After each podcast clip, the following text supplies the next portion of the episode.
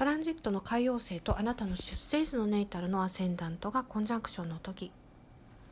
今回からアセンダントに入っていきますけれど前回のミッドヘブンでもお話ししたんですけれどこの軸っていうのはね非常にいろんな形で出やすいので私は重要視してます。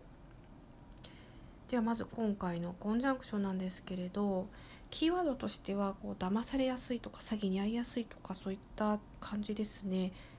これはですね海洋星のトランジットの理想主義物事をこうあるがままじゃなくって何でもかんでもこう理想的に見ちゃうよっていうところから出発してるんですよね。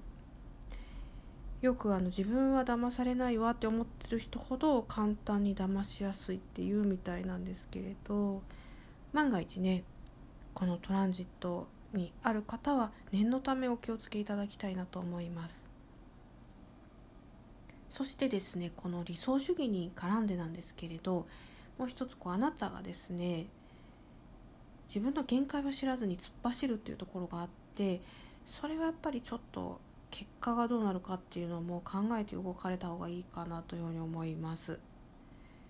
ちょっと要注意ですね。そしてもう一つなんですけれど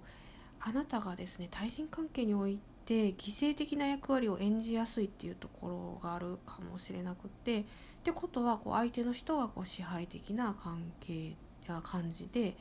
で自分がこう支配されるような関係を結んでしまいやすいっていうところですね。これはですね恋愛関係でもよくあるし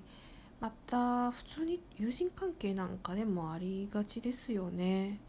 なんかこう対等なはずの友達なのに支配と非支配の関係が起きてしまうと。でもしこのトランジット中にそういったことをね気づかれた場合はちょっとそういったことを自覚してい